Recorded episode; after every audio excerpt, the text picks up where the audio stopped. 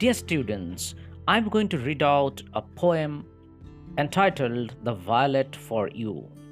The poem was written by Jane Taylor. Here I am. Down in a green and shady bed, a modest violet grew.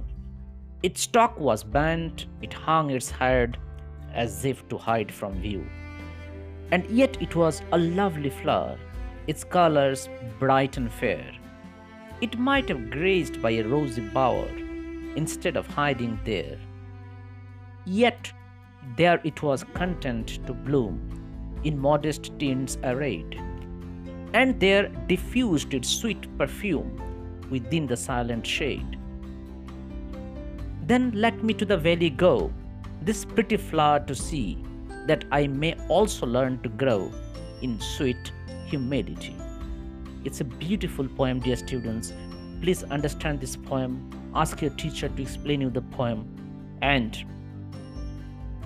whatever message that you grow from this poem, that you get from the poem, is something you should adopt in your life. Then your life will be very, very beautiful. Thank you so much.